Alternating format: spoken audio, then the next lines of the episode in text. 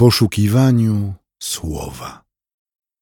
Rozważanie pisma prowadzi ksiądz Piotr Gaś, Kościół Świętej Trójcy w Warszawie.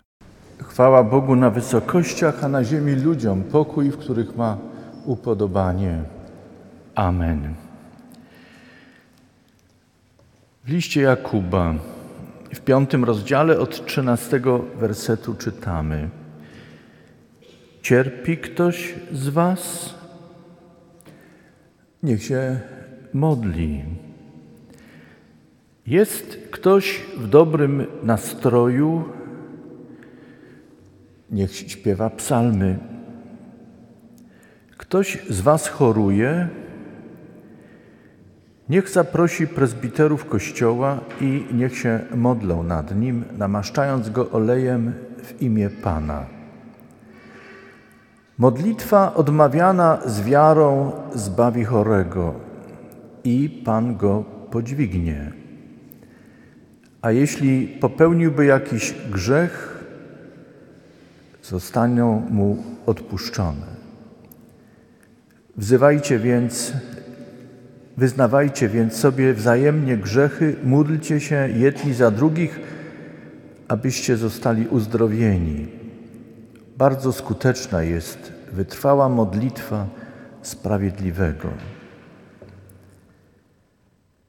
Dziękujemy Ci, łaskawy Panie, za to słowo, przesłanie z listu Jakuba. Prosimy Cię o Twoje błogosławieństwo dla naszego rozważania. Amen.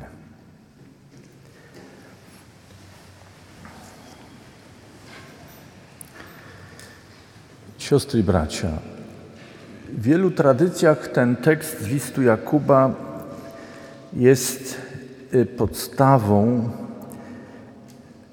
tak zwanego sakramentu namaszczenia chorych, praktykowania tego sakramentu. Był też okres czasu, kiedy ten sakrament nazywano ostatnim namaszczeniem. Choć w wielu tradycjach podkreśla się, że nie jest to nama ostatnie namaszczenie, ale namaszczenie chorych. W tradycji luterańskiej, tradycji wywodzącej się z reformacji wittenberskiej, jak wiemy, nie ma sakramentu namaszczenia chorych.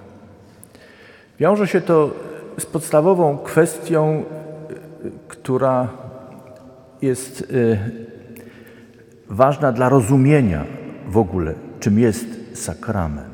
Przypomnę, że w tradycji naszej Marcin Luther, weryfikując praktykę kościelną w XVI wieku, na nowo wrócił do definicji sakramentu i przypomniał Kościołowi, że odwołując się do najstarszych określeń sakramentu w starochrześcijańskiej tradycji, Sakramentem może być nazwana czynność, w której możemy zauważyć i wyróżnić i stwierdzić trzy cechy występujące jednocześnie i nierozerwalnie.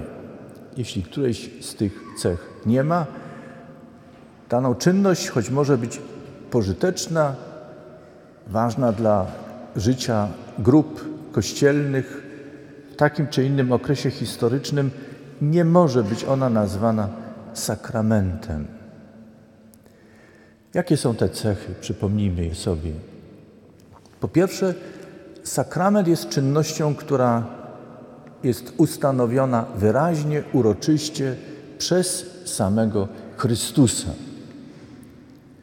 Nie wystarczy więc, że pojawia się w tekstach starotestamentowych albo pojawia się, jak w przypadku namaszczenia chorych w jednym z listów apostolskich. Sakrament to czynność, która musi być ustanowiona wyraźnie, uroczyście przez samego Chrystusa. Druga cecha. Z tą czynnością, ustanowieniem uroczystym dokonanym przez Chrystusa musi być połączona obietnica dotycząca zbawienia człowieka. Chrystus więc ustanawiając coś, ustanawiając, wypowiedział obietnicę dotyczącą zbawienia człowieka. I trzecia cecha z tą ustanowioną czynnością, obietnicą dotyczącą zbawienia człowieka jest związana substancja, materia, na którą Chrystus wskazał. Tym samym sakrament, zauważmy to, jest niczym innym jak przekazem Bożego Słowa, Bożej obietnicy w połączeniu ze znakiem. Szukacie czasem w życiu znaków Bożych? No to je mamy. One nam zostały dane w sakramentach. Marcin Luther, odnosząc się do sakramentów, ostatecznie pozostawił w praktyce kościelnej dwa sakramenty, jak wiemy. I te praktykujemy. Jest to chrzest i wieczerza pańska. Sakrament stołu pańskiego czy Eucharystia to te różne nazwy dla tego samego sakramentu. Pozwólcie, że nie będę dalej wyjaśniał wszystkich ważnych kwestii dla sakramentu, ale przypominam je, ponieważ namaszczenie chorych nie mieści się w definicji sakramentu. W niektórych kościołach luterańskich próbuje się wznowić praktykę chrześcijan tamtego czasu i zmawiając modlitwę próbuje czasem się wrócić do tej czynności namaszczania, ale chcę to podkreślić, nie jest ta czynność rozumiana jako sakrament. Kiedy sięgniemy do dzisiejszego tekstu kazalnego, zauważmy, że w centrum nie jest kwestia namaszczania. W centrum tego tekstu jest właściwie to, co dotyka no chyba każdego człowieka w takim czy innym okresie czasu z różną intensywnością. Mianowicie jest to temat choroby, cierpienia, różnych nieoczekiwanych i niechcianych stanów, które dopadają człowieka. Tekst ze Starego Testamentu, który dzisiaj słyszeliśmy, modlitwa Ezechiasza, króla, była jego dziękczynieniem za uzdrowienie. Ewangelia, której dzisiaj słuchaliśmy, też mówiła nam o cierpieniu człowieka. Zauważmy, że we wszystkich tych przypadkach cierpiał nie tylko dotknięty człowiek przypadłością, chorobą. Cierpieli także ci, którzy towarzyszyli choremu. Tak to jest, siostry i bracia, w naszym życiu i doskonale wiemy o tym, myślę, że wszyscy tego doświadczyliśmy, że kiedy ktoś bliski chorował, niezależnie od tego, czy było to coś lekkiego, czy coś poważnego, najbliżsi byli zaangażowani. Im poważniejsze schorzenie, choroba, cierpienie, tym większy ciężar był dla wszystkich, którzy towarzyszyli choremu. Tak. Choroba to jest cierpienie nie tylko chorego, to jest cierpienie także cieleśnie zdrowych, ale obciążonych tym, co dźwiga drugi człowiek, kochany, bliski, ważny. Tak było w przypadku Ezechiesza, Ezechiasza. Tak było w przypadku przyjaciół, którzy widzieli swojego, w gruncie rzeczy, jak wynika z tekstu, młodego człowieka, który był sparaliżowany, a oni byli bezradni. Kiedy sięgamy do tekstów natchnionych i śledzimy temat choroby i cierpienia, zauważmy, że w tych tekstach odnajdujemy wiele ciekawych informacji, jak radzono sobie z cierpieniem i chorobą na przestrzeni wieków. W Starym Testamencie na przykład dowiadujemy się, że jednym z leków stosowanych w tamtym czasie była oliwa. Zarówno ta uzyskiwana z oliwek, jak również inne olejki uzyskiwane z oleistych roślin. Jednym z najcenniejszych był olejek nardowy, który czasem ze względu na oszczędności był mieszany także z innymi oleistymi substancjami. W księdze Izajasza między innymi znajdujemy tekst, który wyraźnie wskazuje na to, że miejsca stłuczone albo rany namaszczano oliwą, także z innymi substancjami pozyskiwanymi z ziół, aby ulżyć cierpiącemu.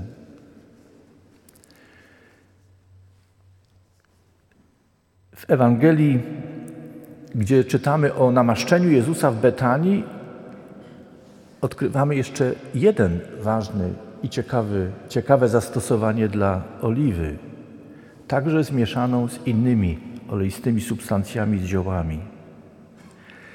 Mianowicie namaszczano ciało człowieka. Dbano w ten sposób o higienę, a także namaszczano ciało człowieka na ostatnią drogę, kiedy odszedł, umarł. Umywano wtedy jego ciało i namaszczano. Z przypowieści o miłosiernym Samarytaninie wiemy, że Samarytanin, udzielając pierwszej pomocy, byśmy dzisiaj powiedzieli, pobitemu, poranionemu, zalewał jego rany winem i namaszczał oliwą. Dlaczego to przypominam? Ponieważ powinniśmy uświadomić sobie, że choć w tamtym czasie nieobce było ludziom magiczne myślenie, oliwa była po prostu lekiem. Dzisiaj powiedzielibyśmy stosowanym w medycynie ludowej. Siostry i bracia, dzisiejsze wezwania apostoła do modlitwy i do zastosowania leku, który jeszcze w I wieku był ważny w praktyce, a powiedzmy sobie szczerze, że po dzień dzisiejszy namaszczanie ma swoje miejsce w naszym życiu, higienie, leczeniu. Apostoł nie rozdziela tego, co może zrobić człowiek ze swojej strony dla zdrowia, z tym, co Bóg czyni dla człowieka, dla jego kondycji i dla jego zdrowia. Apostoł łączy to. I przy wszystkich różnicach, które pojawiają się w słowach o zdrowiu człowieka, o jego kondycji, jedno pozostaje wspólne. Choć w zależności od poznania człowieka, jego życia, jego kondycji, różnie rozkładano akcenty. Mianowicie zawsze zauważano człowieka jako jedność, jego ciało, duszę i ducha. I bardzo często odnajdujemy to w tekście, to jest podkreślone, że nie jest obojętne to, co dzieje się w sferze psychiki człowieka, jego duszy, co dzieje się w sferze jego ducha. I zauważano to, jak bardzo mocno oddziaływuje to na jego ciało, ale też dostrzegano to, jak kondycja cielesna ma istotne znaczenie dla jego samopoczucia, dla jego psychiki i ducha. Coś nowego mówię dzisiaj?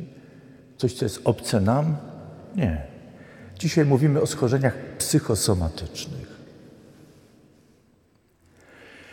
A jeżeli nawet ktoś nie zauważa ducha człowieka, jak ktoś słusznie powiedział, tej szczególnej cząstki iskry Bożej, która jest takim łącznikiem naszym z Bogiem, jeśli wycina tę sferę w swoim życiu, to przecież zauważmy, że zawsze wtedy pojawia się coś, co człowiek bierze dla siebie jako nowe wierzenie. Swego czasu czytałem o bardzo ciekawe badanie o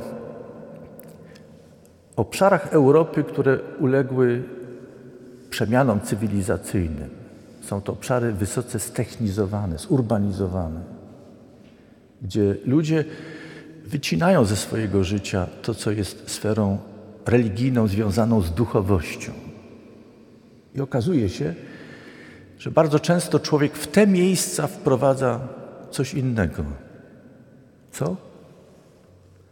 Ezoterię, okultyzm, inne wierzenia, które mają wypełnić człowiekowi brak, potrzebę wynikającą ze sfery ducha. Może tym należy tłumaczyć, dlaczego tak często we współczesnym świecie ludzie sięgają do różnego rodzaju senników, horoskopów, tarota, wielu innych, by szukać pożywki dla sfery ducha. Siostry i bracia. Modlitwa to praktyka kościelna, która jest powrotem do Boga. Jeśli nie modlimy się, to znaczy, że coś zaczyna się dziać w sferze naszego ducha i duszy. Ktoś porównał modlitwę do pulsu. Tak jak puls, wyczuwalny puls świadczy o tym, że w naszym krążenia wszystko działa. Albo osłabiony puls, czy nierówny puls świadczy o zaburzeniach.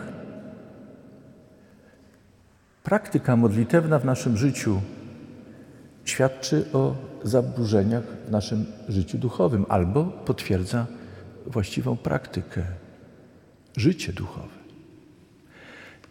I nie mówię tutaj, użyję potocznego słowa, nie mówię o klepaniu pacierzy. Nie mówię tutaj o odprawieniu modłów bezmyślnym w pośpiechu. Mówię tutaj o modlitwie, która szuka słowa Boga, Jego obietnicy i człowiek w modlitwie odpowiada na to słowo. Mówię o modlitwie, która związana jest z chodzeniem człowieka w życiu codziennym, także w wirze spraw, kiedy w modlitwie rozmawiamy z Bogiem, ufając, pewni, że jest nam przyjacielem.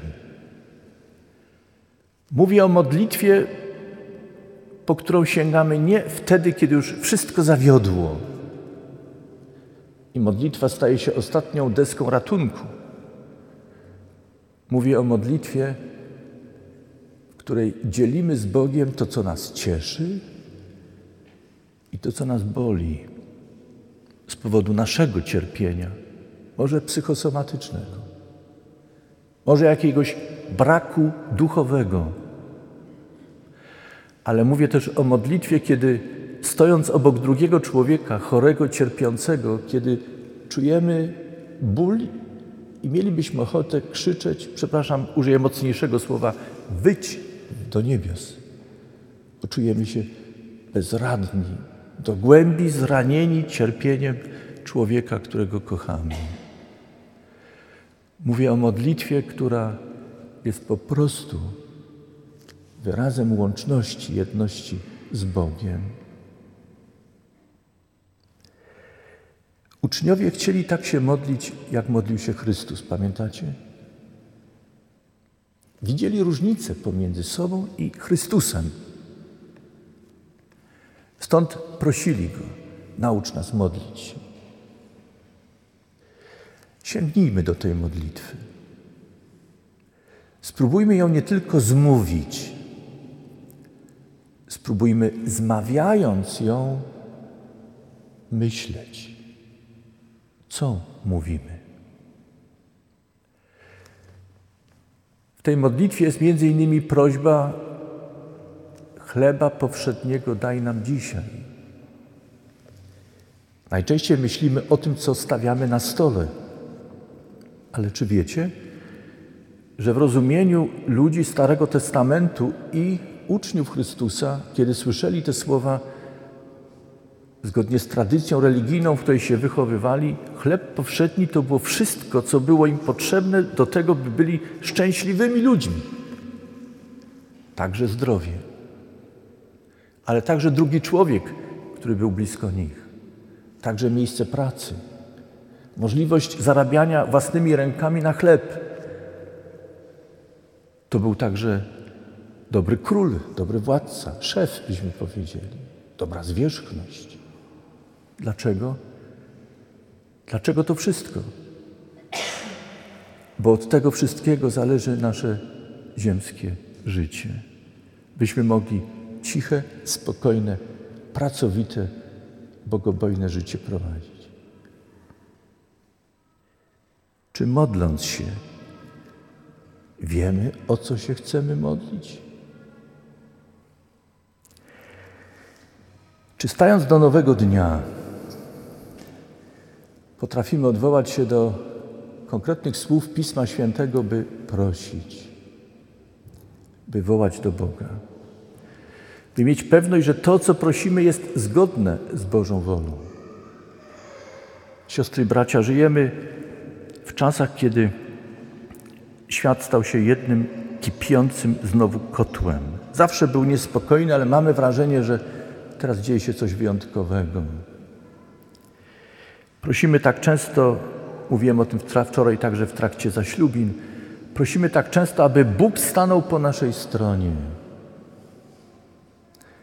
Pewnie dzisiaj też wielu będzie prosić, żeby Bóg stanął po ich stronie.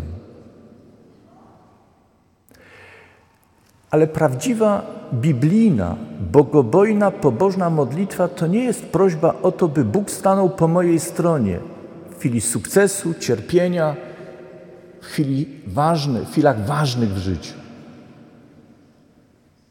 Wiecie, jaka jest biblijna modlitwa? Biblijna modlitwa to ta, kiedy proszę Boga, by pomógł mi pamiętać o Jego woli, o Jego drogach i bym w wirze spraw, w czasach zamętu umiał rozpoznać, gdzie Bóg stoi, a potem chciał stanąć tam, gdzie jest Bóg. To jest ważne. Prośmy więc, siostry i bracia, abyśmy umieli rozpoznać swoją sytuację. Prośmy Boga o poznanie swoich spraw. Prośmy Boga o poznanie spraw, które dotyczą naszego kręgu, świata, w którym żyjemy. Prośmy Boga o lepsze poznanie Jego wskazań danych nam w Słowie Jego, abyśmy w różnych okolicznościach mieli odwagę, mieli siłę, by stanąć tam, gdzie jest On. Kiedy posiądziemy taką wrażliwość i czujność, jestem przekonany, że wtedy stanie się to, o czym mówi dzisiaj apostoł. Cierpi ktoś z Was? Niech się modli. Cieszy się? Ktoś spośród Was niech śpiewa psalmy. Potrzebuje wsparcia? Niech go szuka. I niech ci, którzy wierzą, ufają Bogu, udzielą mu. Nie ma w praktyce chrześcijańskiej alternatywy medycyna albo wiara. W biblijnej praktyce jest miejsce i dla medycyny, i dla wiary. One się nie wykluczają. Medycyna leczy ciało, ale nie uleczy ducha. Stąd dzisiaj tak ważne jest to wskazanie, byśmy w modlitwie odnajdywali drogę do Boga, a wzmocnieni duchowo i psychicznie podjęli też to, co jest ważną praktyką dla ciała. Kończę. Życzę Wam dobrego tygodnia. Idźcie w swojej chrześcijańskiej wolności i odpowiedzialności, by dbać o swoje ciało, o swoje zdrowie, swoją psychikę. Ale nie stawiajcie na końcu spraw ducha. Jesteście jednością, ciałem, duszą i duchem.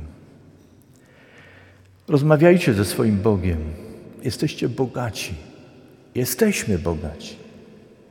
Mamy możliwość tego, by rozmawiać z Bogiem Najwyższym, który jest źródłem i początkiem wszystkiego. Modląc się, wracamy do początku, do tego pierwszego, największego. Przyjmijmy z Jego rąk to, co nam daje. Posłuszni Jego woli, zróbmy to, co w naszej mocy.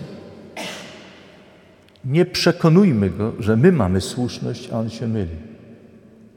Poddajmy się Jego woli, przyjmijmy to, co nam daje. Zróbmy to, co w naszej mocy. Ufajmy, że Bóg, który jest nam Ojcem, nie krzywdzi, ale prowadzi, przeprowadza i daje ostatecznie to, co najlepsze dla nas. Amen. Przyjmijcie życzenie pokoju.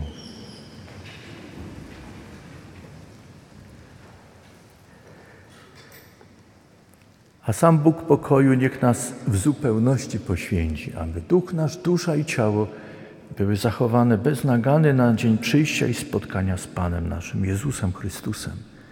Amen.